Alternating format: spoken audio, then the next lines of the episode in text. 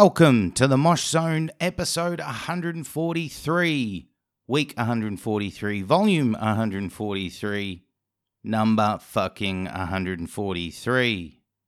How you going, guys? How's your week been? Thank you for tuning in. This week's guest is Buz of Unearth, and that will be coming up later in the show. Let's kick things off with feedback, questions, what's been going on. Big thank you to everyone that dug last week's show, which was Doc from God Forbid and Bad Wolves. Thank you to everyone that got in touch. I had a lot of people saying that they loved the evolution and the way this show is growing. So, hearing that stuff is invaluable to pushing me on. I've mentioned it previously. I'm not linked with a label, I don't have management help. I'm not from a former band, I'm not in a band. I'm just a dude who loves his heavy music. I love podcasting, and I just grind at this. You know, every guest you hear is through my persistence and through my hard work. So when you guys notice this and hear this and love this, I mean, whew, it makes the hard yards, the long hours, and the knockbacks and rejections and getting ignored all fucking worth it.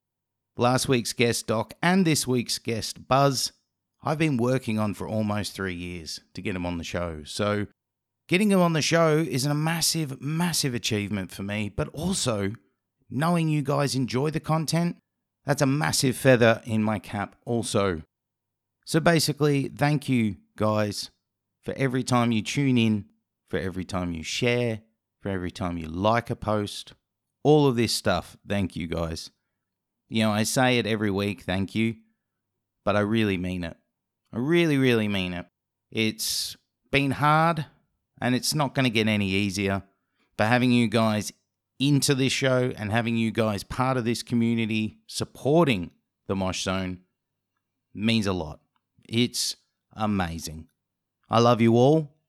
Much love, much respect, much appreciated. So, enough of the ramblings. Let's rock into the main part of the show. This week, I got to sit down and chat with Buz of Unearth First thing I gotta say, thank you so very, very, very much, dude, for taking time out for me and the Mosh Zone. Much love, much respect, much appreciated. Now, Unearth are a band I think everyone listening, I really do mean everyone, or at least 95% of you listening, should know of. They formed in 98. They're still raging as hard as ever today. They've got seven albums currently to their name. They're a band that were pioneering in the metalcore scene that boomed in the early 2000s. They were a band that were very riff centered when a lot of people were all about the chorus. Unearth are easily in my top 10 bands of all time. Fucking love this band. So to get Buz on the show, big moment for me. Big, big bucket list moment for me. Meant a lot. To be honest, I was a bit nervous. But Buz, so laid back, so chill, made every minute enjoyable. I had a great time with this. I hope you have a great time listening to this. That chat with Buz is coming up now. Um, so everyone gets the same question. It's usually the same one, and it's, you know, when you were young, do you remember listening or discovering an artist that got you obsessed with music as a thing? Like for me, you know, I'm nearly 40. So as a kid, I became obsessed with Aerosmith. And I don't know why, but Aerosmith was my thing. Um, was there a band for you growing up that you became obsessed with? I think it was what really started for me in like, especially guitar was the, uh, are you still there? Yeah. Okay. Cause your video went away. Oh, there we are. Yeah. I need to see your handsome face. um, for me, it was like the Scorpions "Rock You Like a Hurricane" video. Ooh, okay. Yep. All right. Yep. That I remember being a real little kid seeing that and being like, "All right, I want to play guitar like that." And that was like that sent me in my way. I mean, I didn't really start playing guitar till years after that, but it was always like, you know, something that I needed to do. So, I mean, we're talking '80s hair metal, glam metal. So, did you become like a Motley Crue fan, a Ratt fan? Like, where did you go? Yeah, I there? mean, all that stuff was. I remember my my mom uh, brought me to a store called Woolworths, like W O O L Worths. Okay. and to get cassette tapes, and uh, there was like a little wooden box of where you get cassettes, and you had to have somebody come over and unlock it. And uh, I got the uh, "Shout at the Devil" tape. Yeah. I think I was like six or 7 hmm and I just I fell in love with it then, just from the get go. So I mean, um, instrument wise, you know, you're kind of falling in love with the imagery and the music. So is this the age that you decide I want to pick up an axe and find out how shit I can get, or did you decide to uh, take a while before you wanted to get the guitar in your hands? No, I mean, I I think I asked my parents for one when I was young, but they didn't get me one because they knew they. I think they knew that I was just so scatterbrained and unfocused that I just wouldn't play it. So eventually, I I stole one from my uncle, and then that was you know maybe when I was like 15 or 16, I started playing, and that's when I really really got into it. And I you know I had older brother, um, who had you know friends that were into you know death metal and Metallica, and I was kind of more into punk and hardcore at the time. So they put me onto a lot more, you know, guitar based music like Metallica and Justice for All. You know, that was for me. That was like, wow, listen to the guitars or Obituary Cause of Death. Hmm. Um, that really got uh, really greased me up to you know really want to start playing guitar and figure out how to do that stuff. Yeah, I mean, we're talking at a time that people were either into the thrashy side of things, uh, the glam side of things, or the punk side of things. And when you start getting into guitar, you're obviously are you kind of centered around just the thrash side of things, like, or are you open to learning and experimenting in any genre? Um, I mean, at first it was just kind of to play like punk rock stuff and you know have it be aggressive, uh, which is still kind of the thing. But I think I guess mostly I've just focused on you know heavy metal guitar and trying to get better at that. Um, I wish I could say that I am well versed in various uh, styles and techniques, but I'm pretty much uh, what you see is what you get. Yeah, but I think that's that's being that's being humble. Like without jumping too far forward, one thing that Unearth have always been known for and always will be known for is the musicianship that goes on in those guitars. Um, it's not sloppy, um, very stock standard music that you are creating and writing. So there is some Yeah. chops going on there. I mean, I think that that came about when a little band from Sweden called In Flames showed up in my in my uh, cassette player in my car, and that's when I was like, "All right, this that."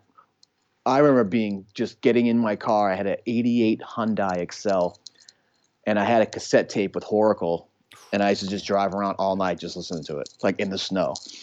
So, you know, at this age, you're, you know, when we're saying that you're starting to getting into into guitar, you're in high school. So, what do you like at high school? Are you being told that, you know, you need a career, you need to focus on something because this is what your life's going to be. Forget about music, or are you just kind of like don't give a shit about school and only focused on music?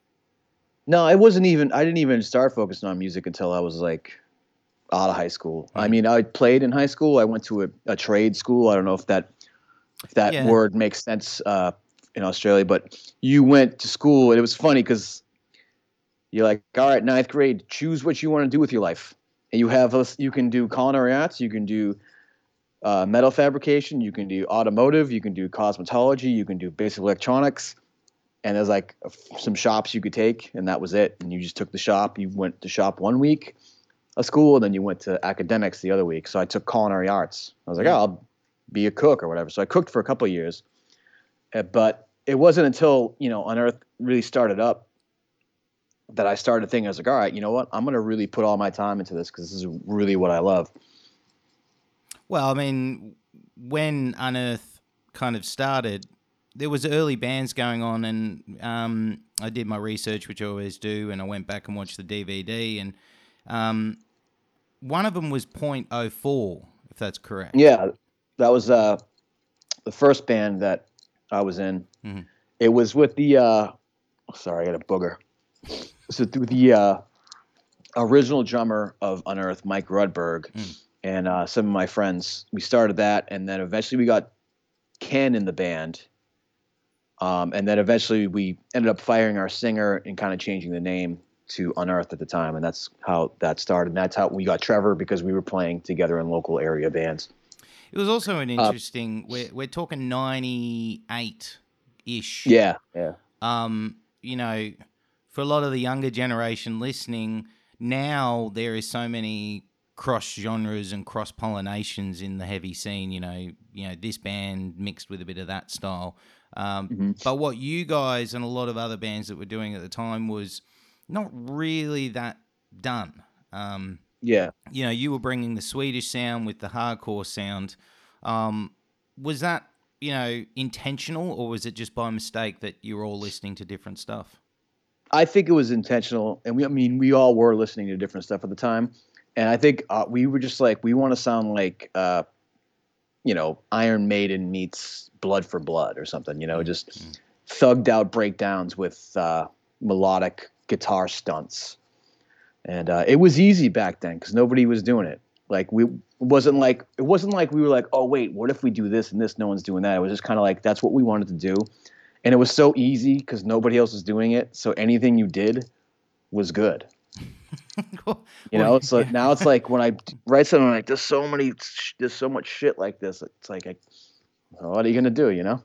Well, it was a curveball as well because I think um, anything that you mixed was unexpected. But I mean, was there also a sense of in the early years the elitists? Because you know, whether we like to admit, there is in the heavy scene the elitists who say this shouldn't mix with this or that shouldn't sound like that. Um, so- yeah, there was there was some there was some haters like early on because we were using seven strings and like mm. people at the time were associating that with like nu metal and Korn and stuff and people kind of try try to clown on us about that a little bit but it wasn't really a thing no, well, I mean the the what about the early scene around you? You know, there is a lot of bands that formed, you know, when you were around, or if not in the couple of years after you formed. So local wise, was it a pretty vibrant scene for you guys coming up? Yeah, especially when we first started here, there was it seemed like you know there's plenty of local bands to trade shows with, um, especially where we live in the uh, northeastern United States. There's you can hit so many markets uh, in a weekend. You know, we could play a home t- a home show. We can go to Maine. Uh, we can go down to Connecticut, New York, New Jersey, Philadelphia. You could do a whole tour, and it's so there's so much population in that part of the United States that you can cover a lot of ground quickly, and I think that helped us out a bit. Well, you also, you know, even at the current stage of your career, but especially early on as well, you were a band that is willing to tour, you know, and I think sometimes people forget that show good shows aren't just going to come to you. You got to grind it, you got to work it, you have to persist with it. Was that something that you guys didn't think second about because you've always grinded, you've always been a road band in a way? Yeah, I mean, I think it just everybody in the band that's what we wanted to do. We wanted to get out there, we wanted to be on tour. Um, some of, you know, being on tour is a hassle, hmm. but uh, I think everybody loves it enough and still loves it enough. I mean, we still want to keep doing it um, as soon as the silly germ goes away. well, you know, touring also is can't be easy to adjust to because from an early age, you know, you're adjusting to being in small vans, same couple of people all the time, no real showers. You know, is this something that you think can really make or break um, not only people individually, but a band in, in itself? Yeah, if you don't have everybody, like it's one thing to start a band and everyone's cool and everyone's writing good music. It's a whole other thing when you get out there on the road for like four weeks and under bad circumstances, not bad circumstances, but less than comfortable circumstances, and you see people start to come apart. Mm. And they those and it's happened to us, you know, people it seems like a good idea. Like, oh yeah, let's go travel the country and like seems good, sounds good at first, but once you put the wheels to the road, sometimes people just can't hack it and like this this wasn't for me. And I've seen it happen a bunch of times. Luckily for us, like the way we the way we do it, very routine. Everybody in the band kind of does has their like everybody has a if we're in a van, everyone has a seat. Like you just they just go to that seat if we're in a bus, everyone has a bunk. You just go to that bus. You know that uh, that's Trevor's bunk. He's going to take that. I know Ken's going to take that. I take this one. So it's like a lot of like routine stuff like that that I think keeps it together a little little easier.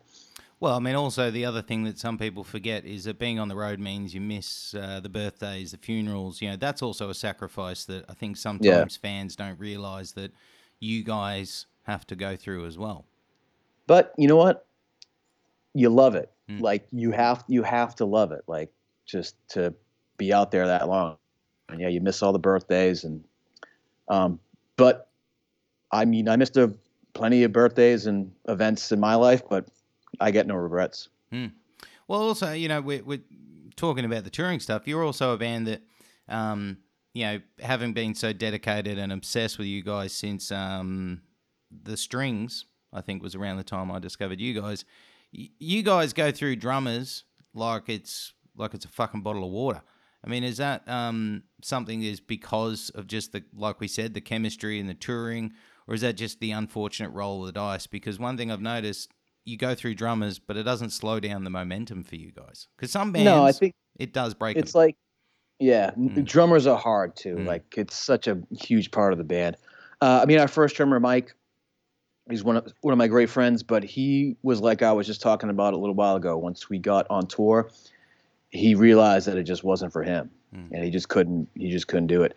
Uh, Mike Justian, that ended under some weird circumstances. We're still great friends though. Um, and then oh, there's Derek Kerswill. Yeah, we have had a few drummers. Mm. Um, Derek Kerswill, still a great friend. I think with him, um, we got him in the band, and it was.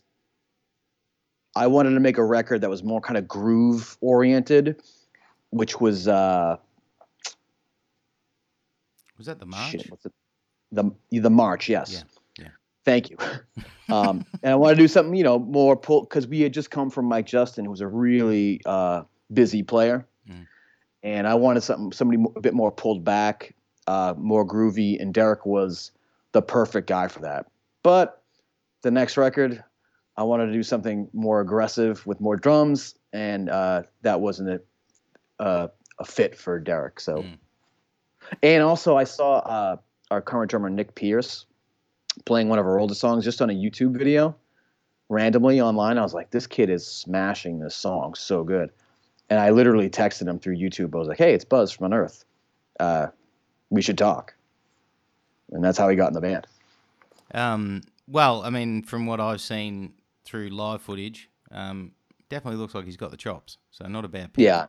Um, I'm not gonna tell I'm not gonna tell him that because he could do way better than us. so I kind of keep him like, yeah, you're all right, kid. You're keep all right. keep him locked in that cage so he doesn't see the outside world. Doesn't want to see that. Um, so let's go back and talk about some of these. Yeah, I've got a list of all the releases, and when I went back, I was like, yeah, we're talking stacked discography. Um, you know, obviously there was the EP first, um, and, and that obviously was a way for you guys to get out, get more shows, get the attention growing. Did that EP really do anything momentum wise for you guys, or was the real momentum shift when you joined Eulogy and released your debut album? Um, that EP, that was the Above the Fall of Man? yeah, that was uh that was our demo. Really? It was the, just a demo that we recorded, and then, excuse me, we signed to a label uh, out of Connecticut called Endless Fight, Hmm. and they what they basically did is they just put uh, they were a small label and they just put the tape on CD format and released it on their label. And did it get a lot of attention or none, really? It did at first a little bit. Um, we started getting shows. It got us a little bit of traction. Then we went to Eulogy and put out the Stings of Conscience, and that that ramped it up a little bit more. But nothing really major started to happen until uh, we put out uh, the Oncoming Storm. with with the um the stings of conscience that that feels like a sleeper of a release. I think you know I went back and had to listen to every album again. You know I always yeah biased. Oncoming Storm is my favorite, which I think a lot of listeners and you know fans will probably just say that anyway. Um, Mhm. I went back, but I think that's a sleeper of a album because 2001 we're seeing the end of nu metal, we're seeing the start of the metalcore thing it's such a fucking stacked album, man. Like it's it's something I think should have got you more momentum. Thanks. I mean, I listened to it. I think maybe I listened to it a year or so ago, Hmm. and uh, there's some good parts on there. I like the uh, I like the youthful energy of it, Hmm. and just not like we just didn't even care about like song structure. It'll be just like a song, and then halfway through it'll be like a different song, and some of the riffs just go on for way too long, and I'm just like, wow, like I I wish I could be so free again, just to be like, ah, fuck it, you know. It's hard to do it because now, uh, from all I've learned, it's hard to go back with that and have that mindset. Well, I think it also shows the energy of the of the time, like the experimenting of trying to figure out what works with work, what what doesn't work. Um, that switch to eulogy, which you know, obviously, eventually you switch to Metal Blade around oncoming storm. But I mean, was it a big thing for you guys? Listeners, there was a time when labels were a massive deal. So you know, when you switch to eulogy, it is a it is a label that a lot of people knew. So was it a big deal for you guys? A little bit, yeah. They were, uh, they, I mean, they weren't really the biggest label No. like No. for at that time, but it was good to have like it was good to be. I think it was good to be associated with other bands that were on that label. You know, you're like, oh, that band's on it, that band's on it. So it had a little, it had some credibility to it, and I think back in the day that that counted for something a little bit more than it does today. You know, people would. uh gravitate towards labels like Revelation. You know, they're like, oh, whatever. Like you'd get the mail order catalog, you just get anything from it just because it was Revelation or Victory. You know. Well, I think that's the same with you know oncom- oncoming storm being on Metal Blade. You know, Metal Blade isn't is without a doubt one of the biggest labels in the you know heavy music is independent, very underground, but it is a massive label. And I know Yeah. probably you guys gained a lot of fans, maybe or sales, just could have been because you were on Metal Blade. Um, big move, big move onto Metal Blade. They got uh, Brian Slagel, Mike Faley. Love those guys. They had great label. Have uh, nothing but good things to say about them. Yeah, but when yeah when that came out, like that was uh, we had we had talked to Metal Blade prior to signing with them, and I don't think there was interest, but I think we were about to sign sign with Roadrunner Hmm. for like some like some eight album deal or something ridiculous, and then uh, Metal Blade came in at like the final hour and just slid like a nice I think it was like a two album deal, and we were like that sounds good, and I think it was the right move.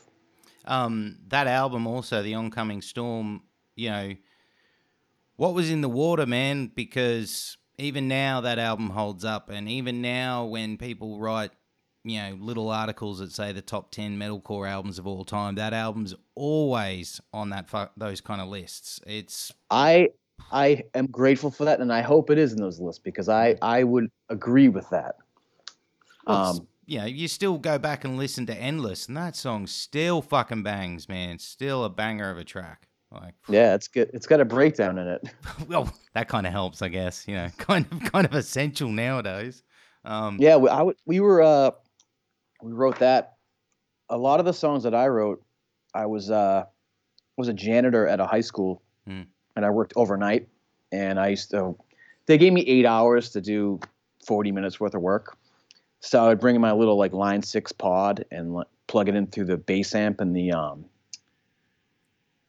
music room, and I would just practice all night. And I would write riffs and I would take the phone that was in the classroom and I would call my home answering machine and record riffs and record them on my answering machine at home. So when I got home the next morning, I could remember it and put it into, you know, song or whatever. fuck. That that album also had you know the first of several link ups with Adam D. Was Adam D a very important player? Um, you hear stories Absolutely. that he's an, an amazing producer because he pushes. So I mean, was Yeah. he was he pushing you guys, or was he letting you guys kind of do your thing and then help at the end, kind of? He was a he. I think he's a huge part of that record. Like some of the songs, like were he brought a lot of like he finished up a lot of the musical ideas because he's so well versed in music that I would have a melody that just maybe wasn't right, like uh officially like theory wise correct. And he'd be like, All right, I see what you're trying to do here. You want to change this note to this note. and then all of a sudden it sounded like music. Hmm. I was like that that light bulb. I was like, oh, now it sounds like music. Just because like I don't know really really know a lot about guitar theory, so like I just play what's in my head. But sometimes I'm reaching for something and I just don't know how to get there technically, and that's where he comes in. And uh, I mean, he pushes drummers, singer. Like I'll record with him every time. He just recorded uh, Nick for uh, our last record, Extinctions. Mm, mm. Well, I mean, it's um, you know, also a time when I feel like Unearth made, which was definitely probably the label, was also the album, but you know, the the live setting, you guys really imprinted yourself in the in the heavy scene, in the metalcore scene, if you want to say it. I hate the word scene, but I've said it four times there, so I'll say it five. It's okay. Scene.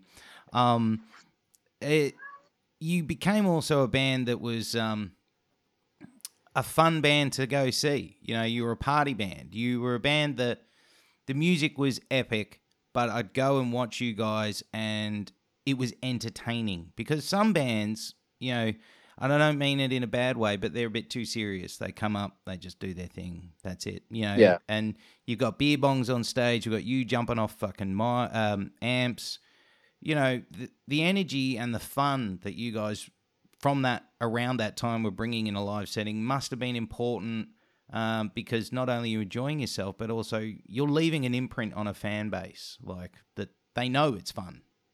Yeah, it, it was like that's easy to do. Like, all right, if everyone's like gonna be serious and like weird up there, like let's go the other way and be fucking maniacs and like maybe like not even play, maybe not even play the guitar part to do something stupid. Like I see Ken, he'll just his guitar will be down, like, and he'll be doing something else somewhere else during the song. like, yeah, it's it's all part of the gig, you know.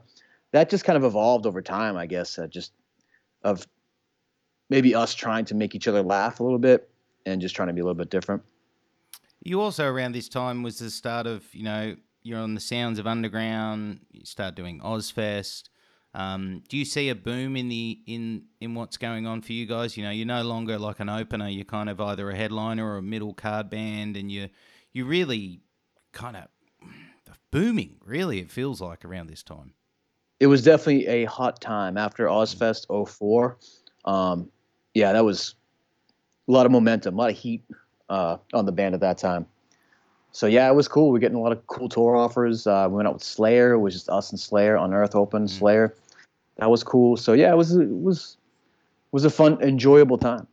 But we, I mean, as a biased person who loves the band, where did the where did the heat go? Because I don't understand that you know, I speak to some people and they go, "Oh, you know, oh, Unearth, did they do an album in 2018 or whatever?" And you're like, "How'd you not know?" You know, yeah, quite weird. Um, I don't know. Hmm. I can't. Maybe just certain decisions the band made along the way. Maybe just didn't make the right record at the right time. Um, I mean, there could be a million reasons why.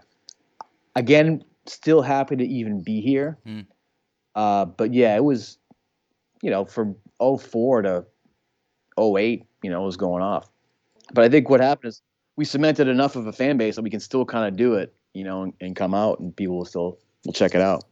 An interesting thing without jumping too far forward is now you you're a band that is at the stage of its career where you don't need to grind out uh, a 250 day tour. You can do six True. weeks here, take four weeks off. Do seven weeks here, take six weeks off. You know, you have yeah, established a self.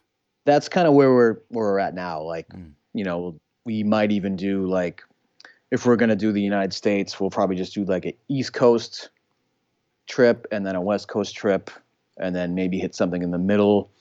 Um, but you know, we just definitely take it a little bit more easy. But yeah, you don't have to get out there, and if it, especially if it's our tour, if it's our headlining tour, um, we can decide how long we would do it. But you know, if a bigger band wants to take us out, you know, it's six weeks. You know, we'll get on it if it's a if it's a good tour. Now, the the next album, which naturally comes into the conversation, is Three in the Eyes of Fire, which was, oof, like I think it's a very close for me, second behind Oncoming Storm. Um, if it, not to say Adam D albums didn't sound large, but the Terry Date influence makes that fucking boom. Like Yeah. songs like Giles, Glorious Nightmare, tracks sound fucking ginormous. And that music video for, for I think Giles is still to this day one of my favorite music videos. That kind of back black drop with just the lights hitting you guys like It's a good looking video. ooh, sexy. Like you all you Yeah. all look about a 9 out of 10 in that yeah, decent. Metal Blade uh, put up some money for that one, so that Mm. was a good one. But that was, you know, yeah, that record's crazy. I, I feel like it's so fast, like it's about to fucking fall off the tracks and crash at any minute. If I could go back and do it again, on some of the parts I'd make it slower, but maybe that's not the right move. But it's definitely a wild, like wild record. Did you feel nervous or any pressure working with someone who had established such a repertoire like Terry Date when you went in the studio though? No, I didn't. I felt pressure just because our last record did so good Mm. that I want we want you you want the next one to be better. Well, and I think it did well. I think it did very well. Yeah, Um, then you had the March, which back with Adam D. You know, you kind of tend to stick with Adam D. Apart from In the Eyes of Fire, and that's something that some bands do, some bands don't. Is it a sense of feeling comfortable um, in your surroundings and with your producer? Like, is that a very important thing, especially for you guys? yeah. Uh, we trust Adam, so it's like it. Yeah, it's definitely safe and comfortable with him. You know what you're gonna get, and he can if you if you have something that needs a song that needs to be fixed, he's very good at that. And that album, you know, am I right in thinking that was kind of a concept lyrical album? Lyrically, I'm not quite sure. I don't even Okay. I don't even listen to the lyrics. Um, I hope Trevor's not listening. I don't know. You have to ask him actually. I don't think it is though. I don't. He usually doesn't go that way. Okay, because that that that album felt like that was 2008. That's the shift in the industry too. You know, we're starting to see streaming and downloading is a big thing. Um, a lot of bands are falling off. You know, bands are stopping. Bands are retiring. Um, did you start seeing a shift in shows, sales, industry, all of this around 2008, or was it a bit Yes. later? We definitely did. It was like uh, normally when you re- release a record, you or you used to like first week numbers were always important. Mhm. Not so much anymore, Mhm. but you would kind of gauge the momentum of the record when you got the first week numbers. And I remember like we got the first week numbers, and I just remember being really disappointed. Mhm. Um, I forget what it did, but it was just numbers are down for everybody at the time. But you always wanted to be like the exception and be like, oh yeah, we're. But it just first week numbers weren't great. I mean, the record went on to sell pretty good, but it was definitely disappointing. Well, I mean, it, thi- this is a like we said earlier. This is a strange, strange time for me as a fan because I feel like people started, you know, either shifting trends with the music they're into or becoming too obsessed with other bands. But it, you guys seem to become a band that was a band's band or a diehard fan band, if that makes sense. You know, because Darkness in the Light came out. I mean, that was three years later, 2011. Um, and at this stage, I feel like I remember just showing fans and they were uh, mates of mine, sorry, and they were like, "Oh, is this Unearth? I didn't know they were still a thing." It's like, yeah, they're still a fucking thing, man. Like they're still banging out the albums. It's, I mean, been around a long time. People Mhm. kind of come in and out, and people, you know, grow into other stuff. Um, but yeah, to get on people's radar again, it's it's especially now. It's like, oh, is that isn't that that old old metalcore band, that vintage metalcore act? so how do you stay motivated then? Like, how do you keep churning and making music? How do you want to make music again? How do you want to tour again? uh, after you make a record, you don't want to make music again. Mhm. But Mhm. for I don't. But eventually, it creeps back in over time, and I'm like, all right, let's do it again. Like, and it's I like it. I enjoy it. You you guys I think threw the biggest curveball in everything with Watchers of the Rule, which I love the fact that you guys have thrown that album out there because I think everyone started thinking that Unearth just are going to make a metalcore album. um, and you release this fucking. It was like a homage to fucking Testament and old school, quick as fuck thrash. Um, There's a lot of notes on that record. man, that It's al- like that album's quick. You would think we you would think we were getting paid by the note. Was that intentional to come out with such a stylistic shift for you guys? A little bit. I remember thinking. I think I was listening to like a lot of like maybe Black Dahlia Murder at the time, and I was like, I want to get kind of a bit more extreme with the next record, and that was kind of the shift from Derek to uh, Nick, because I wanted a drummer who could do crazy shit like that. And I think we I kind of wrote a lot of those songs to see if Nick could play some of the shit, you know, just to get it going. But yeah, that's there's there are a lot of notes on that, a lot of right hand riffs. It was it it was yeah, it was a surprise and it's a surprise how much I, I enjoyed it. You know, I do love my thrash, but you know, I wasn't expecting it and thoroughly enjoy it and less breakdowns. I mean, that's taking a fucking risk, man. Saying mm, we're going to tone down the breakdowns. Like Yeah, and I think we I think we we knew that, and I think we made up for it with the following record. Well, the following record also, um, yeah, you guys have been quiet at this stage for a while. Um, you know, what, what was going on at that stage? Were everyone reevaluating if the band was still a thing? Because it had been four years before an album came out, which I know for some people it's not a long time, but we're talking a time when you guys were doing an album every two, maybe at the stretch, three years. Yeah, it was a while. I don't really know. I think we were touring a lot. Mhm. Um, just kind of, and uh, wrote for a while. I don't really remember, but Well, you Um, you also brought in DL of the Acacia Strain for that. yeah, uh, Ken and him were getting together and uh, getting ideas out, and I loved it. I was like, some of the, like this sounds fresh to me. Like, I just hate. Sometimes you just hate the stuff that you keep turning up because it sounds like you Mhm. all the time. So when you hear something else that sounds fresh, I'm like, that's great. So yeah, he's got a he's got a few riffs on that record. I mean, is that something you guys would be willing to do again? You know, match up with not necessarily DL, but someone for the next release, if there is a next release? Yeah, definitely. Um, we haven't really talked about it, but I'm open to collaborating with people. Just I'm a, I, I'm all about the song. You know, like uh, my ego can put that aside. I want to have a good song, and if that, you know, if and yes, if we need help, I am not a, I'm not too big of a man to ask for it.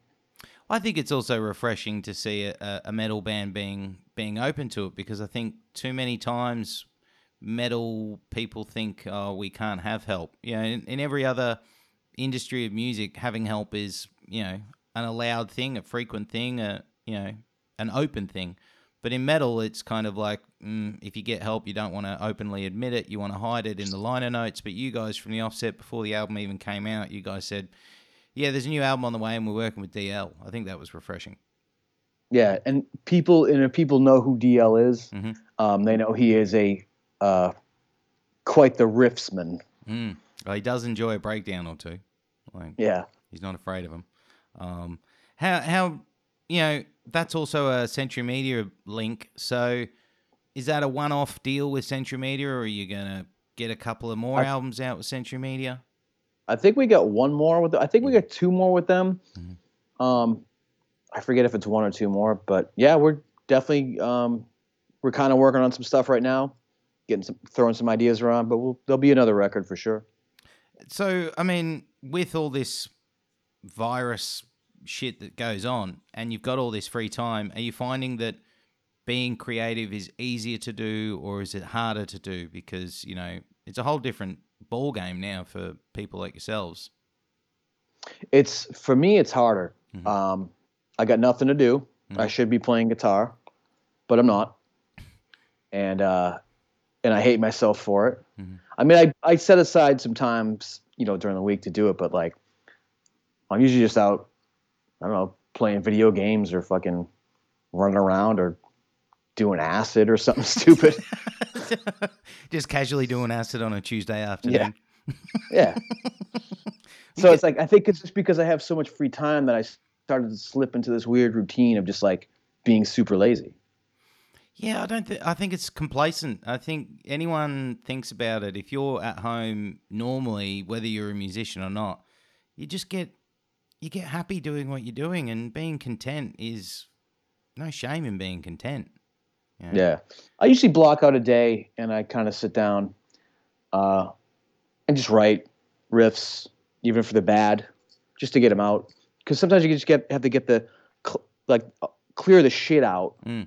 And then you know, just the biggest part about being creative is just to you got to show up. Mm. You got to be there. Like something will happen. Well, also, I mean, it's a different time because you're not under, you know, time constraints. You're not booked in for any studio time. You don't have the label saying we need the album out by this time. You know, haven't got a tour booked. You know, No shows, nothing. It's just No. like, oh, what do I do? Like, No. I even in a band? Well, I mean, that's also got to be something because I mean, you're not allowed to catch up and do it in a in a you know rehearsal space. You guys got to have to do it on your own, and then modern technology, email it to each other probably. Yeah, that's how we've been writing for the past couple of records. Is like with technology now, it's I have drum programs, recording programs. I I make up a demo. I'll send it to the guys. Say, what do you think? And then they'll you know they'll beat it up a little bit, and then we'll figure it out from there. So, you know, with the industry that you've seen develop and change and shift and gone from this one fucking thing to the next fucking thing, um, do you see being in a band uh, a lot harder nowadays than it was in the early 2000s? And what I mean by harder is keeping afloat. You know, it's not easy nowadays for a band to make money unless you're touring all the time, kind of thing, and selling shirts all the time. Yeah, I mean, back in the day, I want to say it was easier just because it was just seemed so fresh and new and fun. Um, but yeah, to actually make money doing it, yeah, you got to be on the road. Um, there's a lot. I mean, the internet has flooded everybody with music from anybody who can make it on the computer, but the bar is raised higher because of that. You know, like your your tolerance for shit music is like is high because Mm. you like I don't want that because there's so many other good things I can just find right now. So you got to be good to be noticed. Well, and another thing is attention spans. You know, I think now because of how much access to so much we have, that attention spans, if you don't grasp the listener within 30 seconds, maybe less, that's it. Yeah. on to the next. If you can't get it 30 seconds and it has to sound good on an iPhone, hmm Compressed as fuck. Needs to sound compressed, but good. then you're like, oh yeah, this is cool. I like this, Mm. and then you fucking never listen to it again. Yeah.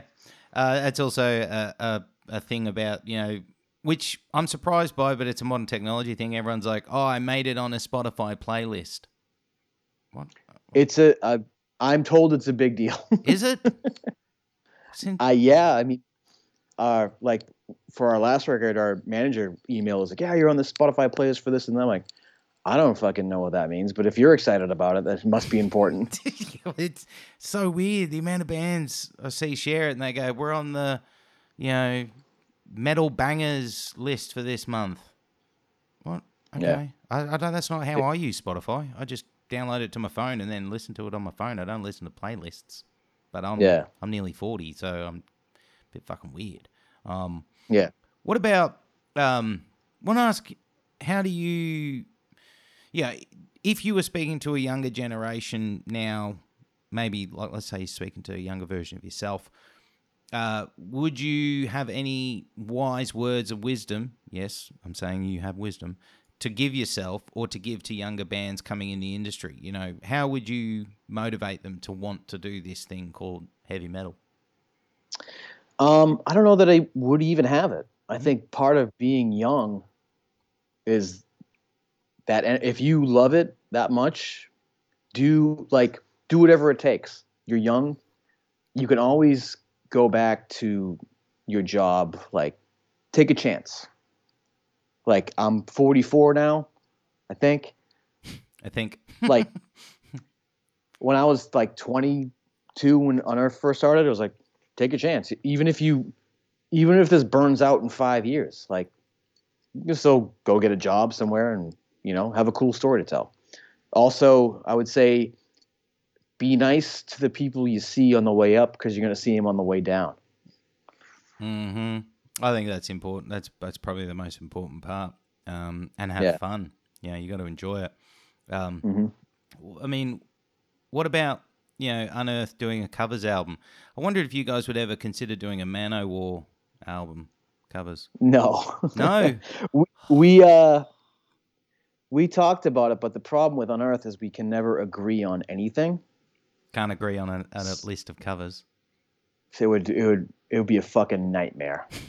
I mean, I guess if everybody got to pick their one, hmm but even that wouldn't work because somebody would pick one that somebody else wouldn't like, and then there'd be a big dust up about that. So yeah, it's Well, I mean, there's. I, I- mean, I'm thinking a band you guys could cover, and I'm thinking their entire discography: Manowar, uh, Creed.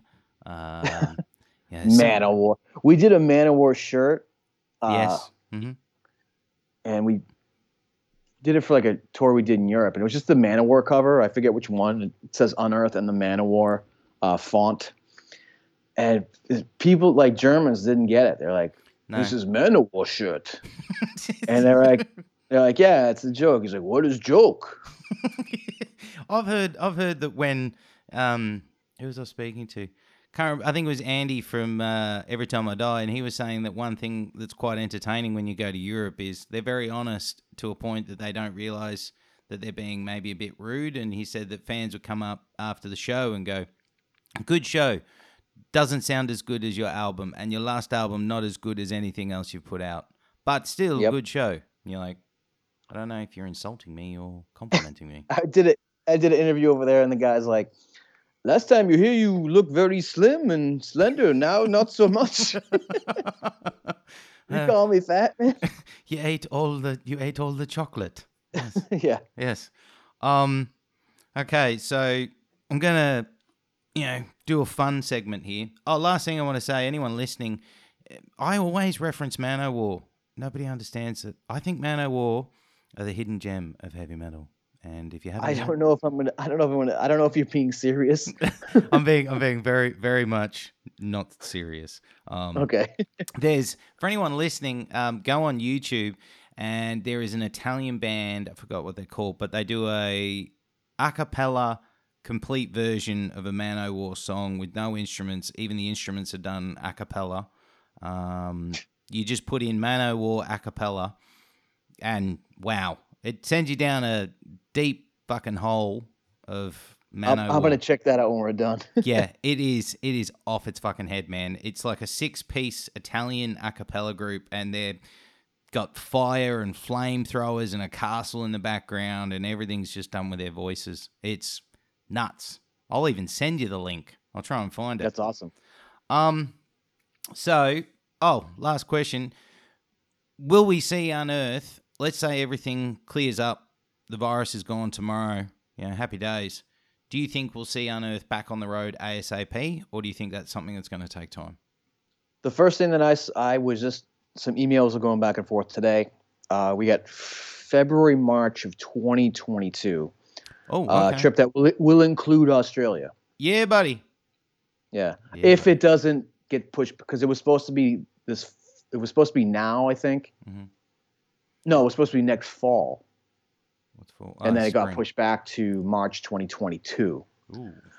uh, which is like it seems like a million fucking years away but that's the one we got on the books so far so Is that a headliner tour or is that a festival tour down in Australia? I mean, it'll be uh, we're talking about doing like japan australia southeast asia So a headliner. yeah Yeah, buddy. When you get down fingers here, crossed when you get down here, which will happen, let's have some fucking beers, by the way. Have some fucking beers. absolutely Um, okay, so we're going to do a silly segment, a fun segment. Um, your guest 144, and everyone gets the same segment. It's called Pick Your Poison.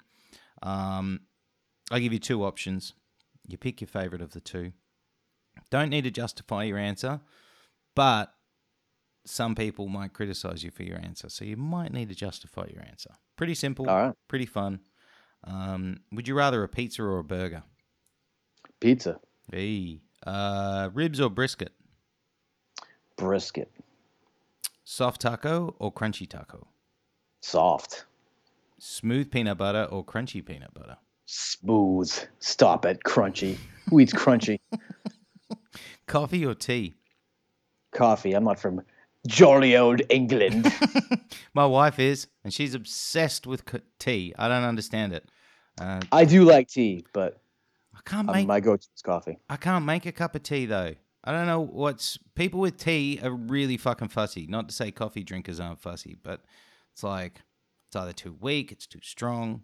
Coffee's simple, Yeah. you know, sugar and white, bang, fucking there you go. I go I go black, just straight up.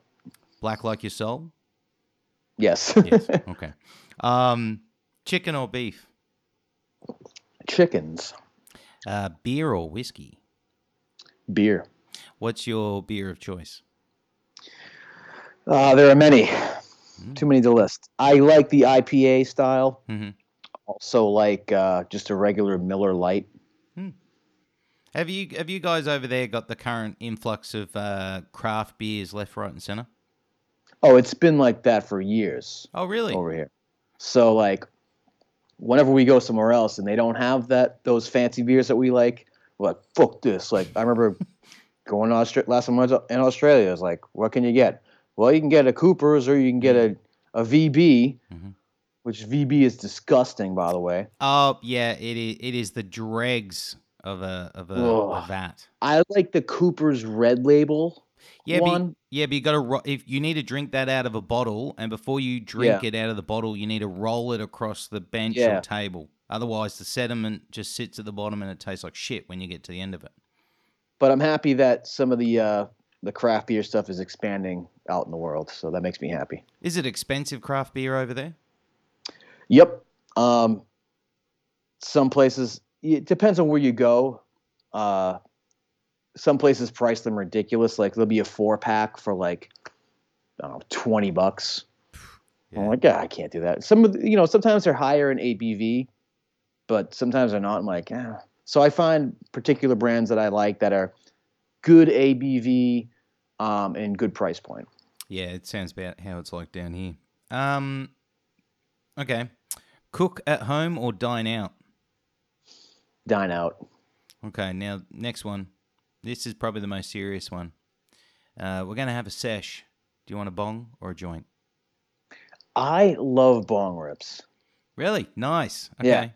Are we talking? It's more s- cleaner and like it just you you look like way more of a stoner.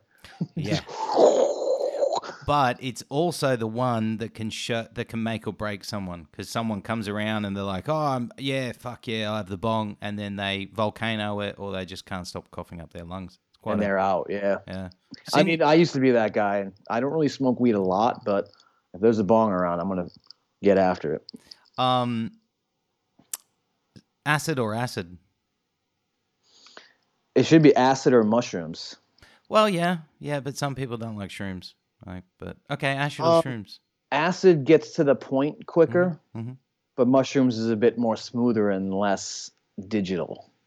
Yeah, I like I like with mushrooms that you can have it in tea if you really want. That's Yeah. quite that's quite nice. Yeah, it's very Yeah, there's a bunch of uh, chocolates going around really that are, are really good. Yeah, okay. Fuck yeah, need to get over to the states. Um, yeah. We used to just we used to eat them raw out of the bag, but yeah, that's the way it used to be done here, but now a lot of people are drinking it in the tea. Yeah, fucking Yeah. fancy, fancy people. smoothies I'd make I'd make a smoothie too with fruit. Smoothie. Yeah, like you fruit in a blender Mhm. with some yogurt, throw a handful of mushrooms in there, and uh, it hits you quicker that way because the, the mushrooms are pretty ground up.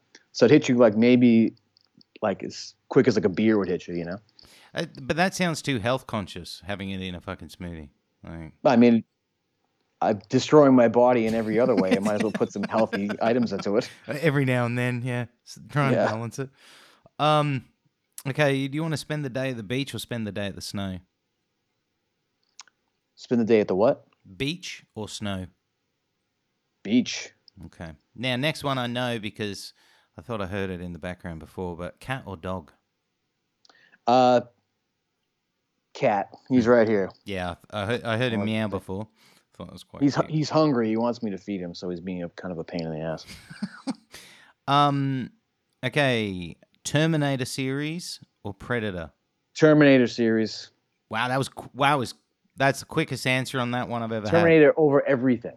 Everything.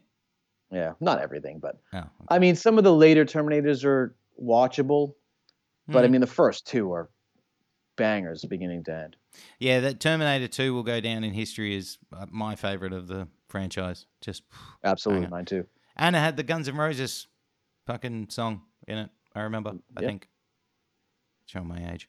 Um, Rambo or Rocky? Rambo. Oh, easy. Um, James Bond or Jason Bourne? Bourne. Really? I never, I never got into the Bond stuff. It seemed a little too like old manish for me. Mm. I But- guess Bourne is my Bond. Yeah, but the only problem with Bourne is if you were hanging out with him, the guy's got some fucking problems. He'd constantly flip out and lose his shit and say people are listening and watching. just be like, dude, fucking calm down. We're just having fucking pasta, man. Relax. Like, fucking dude's on the edge. I was Um, watching his back. yeah, he's always like, "Do you see that? Do you see that shadow? Like, there's no fucking shadow, man. Relax." Um, Star Wars or Star Trek? Star Trek. Wait, 100%. nice. Oh yeah. Nice. Star Wars is ah get. I'm over Star Wars. Get it out of here. really is that because it's still getting shoved down our throat twenty four seven kind of thing? I think so. Yeah, yeah. I think so. But how old of a But how- Star Trek fan are you willing to be? Like, how far back? I go all the way back to the original Nice, Uh, series. nice. Still get Used to watch it all. Used to watch it all day, like on a like a rainy Saturday, like uh, before like my family had cable, which is like three stations, and they would just play it all day on a Saturday. I just watch, sit there and watch it. We still get it on TV here in the uh, late afternoons. Still get shown on one of our ta- channels. So It's hilarious. Yeah, old school. Um, Yeah. Okay, now this one is an interesting one. It's probably the most difficult one in the movie TV genre. Uh, who do you want to save your life? Walker, Texas Ranger, or MacGyver? MacGyver for sure. Dude can do things with a fucking paperclip I have never fucking seen. That was like I think it was on when I was like maybe eighth or ninth grade. That was my favorite show. Mm-hmm. Same. I was obsessed. Yeah. And then I, I got into Walker Texas Ranger not because I enjoyed it, but it was so bad that it's fucking entertaining. It's Yep. like the dude's hair. Like I know we say Chuck is God because he is God, but his hair never gets fucking touched. The other guy whose hair, the other guy whose hair never gets touched, Steven fucking Seagal. Yeah, he's great. I just watched uh what was the one where he was the cook on the boat? Under Siege. Yeah, great fucking movie. hmm That's that with Tommy Lee Jones. I think that one was. Yeah. Yeah, OG. Um, okay, Slayer or Pantera? Hmm. That one you got me on. Slayer. Okay. Uh, Anthrax or Testament? Testament. Cannibal Corpse or Black Dahlia Murder? You gotta do that one, huh? hmm uh, I gotta go Cannibal because it's just uh, the the Kings. Uh, what about In Flames or Soilwork? That's a tough one as well, but I'm gonna go in Flames every time. Yeah, I mean, what's your favorite In Flames album? You mentioned Whoracle before, but I mean, what's your Uh, go-to? What's the one after Whoracle? Uh, That's not Clay. It's that no, that's not Clayman. Uh, it's the purple one, isn't it? Yeah, uh, not purple, but it's uh, I forget the name of it. I oh, should that's know it. going to annoy me now. It's the one right after Whoracle. It's Mm. it's great. It's the one before Clayman, yeah. Um, yes, Colony, is it? Colony. Yes, Yeah, that's the one. correct. Yeah, banger. Um, Metallica or Megadeth? Metallica. Uh, Ma- Manson or Zombie? Neither. Well answered. I guess I'll go. If you had, if I had to pick, which I guess is part of the segment, I'll go White Zombie. Or is it White Zombie or Robert Zombie or Bob Zombie? Just, just Zombie. It can be whatever you want it to be. All right, I'll go. I'll go Zombie because that first record with Thunder Kiss '65 on it was it? hmm That was a pretty good song or record. I forget the name of it, but I'll go that. What about uh, Darkest Hour or God Forbid? Oh, you're gonna do that to me too. Mm-hmm. Both, both standout riff machines. Mm-hmm. I've had Mike on the show, um, and yeah, I had to switch this for him, and I've, Doc Doc's been on the show. I had to switch it for him. Um, so every other time I've had to switch it, I put Unearth in there, and um, I'll boost your ego and say they picked you, uh, but I can't Good. remember. So, uh, but yeah, they- Um, they picked you. I would say,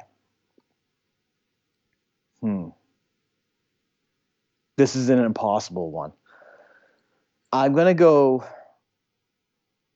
because both of both Doc and uh, Mike have filled in for Unearth. Mm-hmm. So it's like now it's if if one of them filled in for us and the other one didn't, I could pick one easily. But since they both did, I'm torn. Uh, I th- I'm gonna say God forbid, because I remember when we were writing the uh, In the Eyes of Fire, they had just come out with a record. I forget the name of it. Gone forever. Um, yeah, it was right, Yeah. you know, right around 2005 ish Yeah. time frame. And I remember being like, "Oh shit! Like, we got to do, we got to do at least this good." You know, like we got to keep up with these motherfuckers right Mm. now. Mm. So I'll go with them, just by a, by a, just for that, just because I remembered that story at that time. I also think another two bands that are criminally underrated and underappreciated. Um, outs- Yeah. outstanding fucking bands and musicians. Mhm. Um, okay, last couple. You're playing a show, and there's no barrier, and there's stage dives happening and mic grabs happening. What do you prefer to happen while you're playing a show? Uh, all that shit. We'll say a draw. That's a draw. Um, Yeah. you're going to go to the show. Um, I know you're very old, like really old. Um, Yep. so are you watching it from the pit or up the back by the sound desk? I'm at the bar. Nice. Smashing, Yeah. smashing the beers while you can. no, I'm IPAs. I'm actually I'm actually backstage because the only reason I went to the show was because I got it for free and could drink free beer. yeah, you, you're not there for any other reason but the free rider that you can you can Yeah. smash. And that's probably a better way of doing it too, because while the band's on stage, you can empty the rider. You know, you can yeah, it- it- I just we went to see Machine Head maybe a year or so ago in Boston, and uh, yeah, it was me and Ken hung out backstage, drank all their vodka. and uh, you haven't been invited back since. Probably never will. no, it's all good though. Um, one, you need to go with the other. Um, so let's just pretend only one can exist on its own.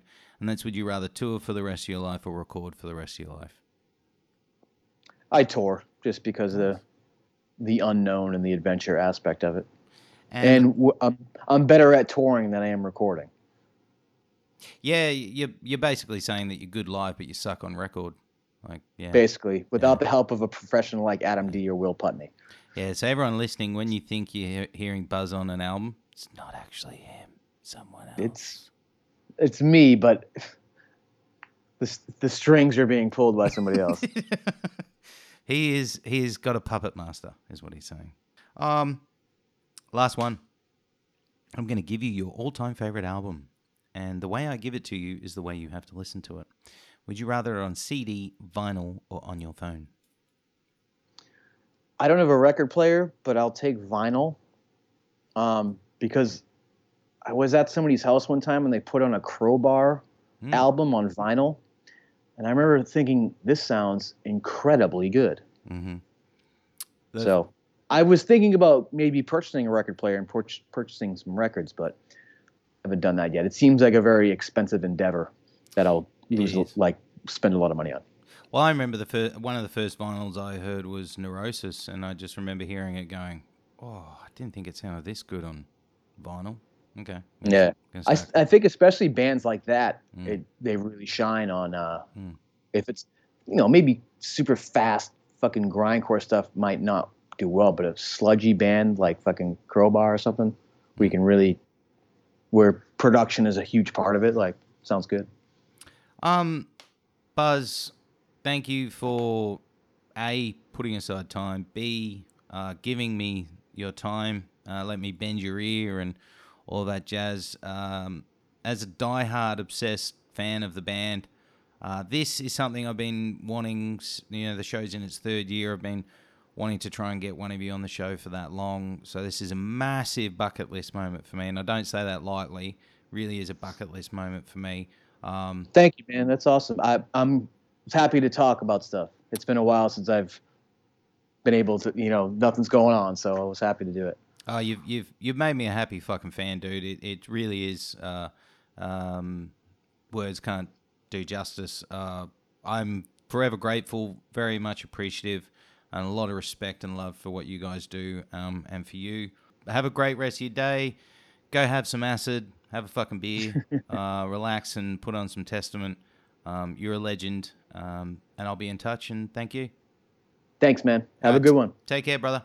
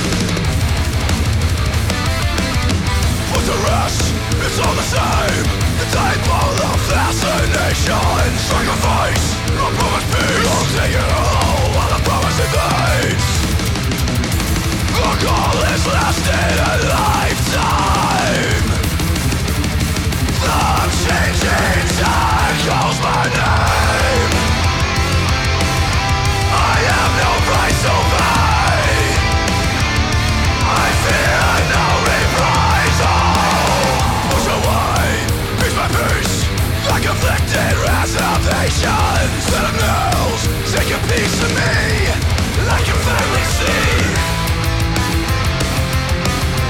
I'll turn this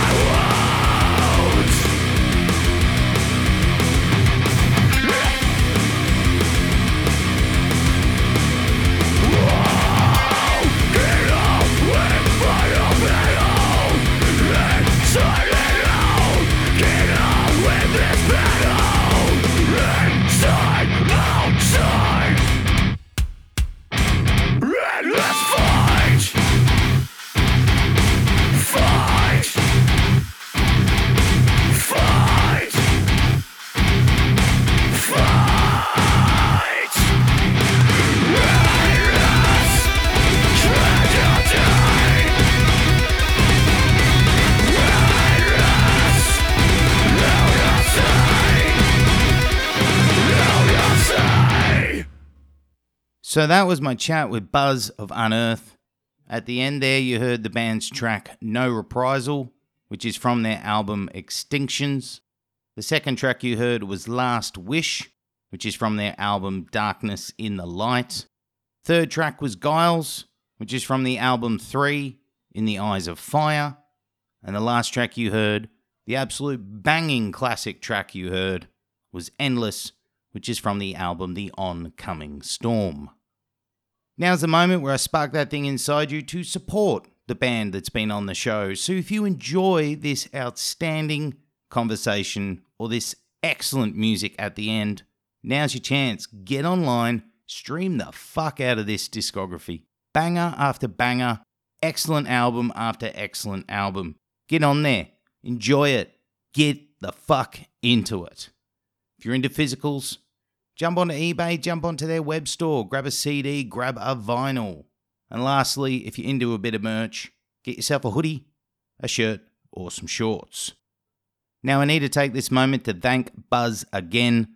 You're a fucking legend, dude. Thank you so very, very much for taking time out for me and the Mosh Zone. Much love, much respect, much appreciated. Look forward to touching base, and I'm definitely hitting you up for a part two. And that's it. That's the Mosh Zone episode 143. Done, dusted, all wrapped up, locked away for this week.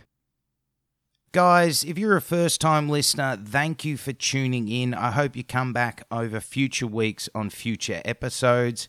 If you're a regular listener, thank you as always for tuning in and hope you come back in future weeks. This time of the show is when I remind you that we need your help to get out to more listeners. So if you've got a few moments this week and you enjoyed this episode, share it on your social medias. Also, tell everyone you know about the Mosh Zone. Help us out, help us grow this Mosh Zone community. Also, at this time of the show, I need to remind you that if you want to find Mosh news and Mosh reviews, we have it all on our website and social medias. Our website is www.themoshzone.com. Our social medias are all at The Mosh Zone, and you can find us on Facebook, Instagram, and Twitter. Also, don't forget, you can also get in touch through our email address, which is themoshzone at gmail.com. Get in touch, guys. Help us grow this Mosh Zone community. There's not much else to talk about. That is all of my rambling done. Thank you for tuning in. Have a great week. Stay safe. Open the pit.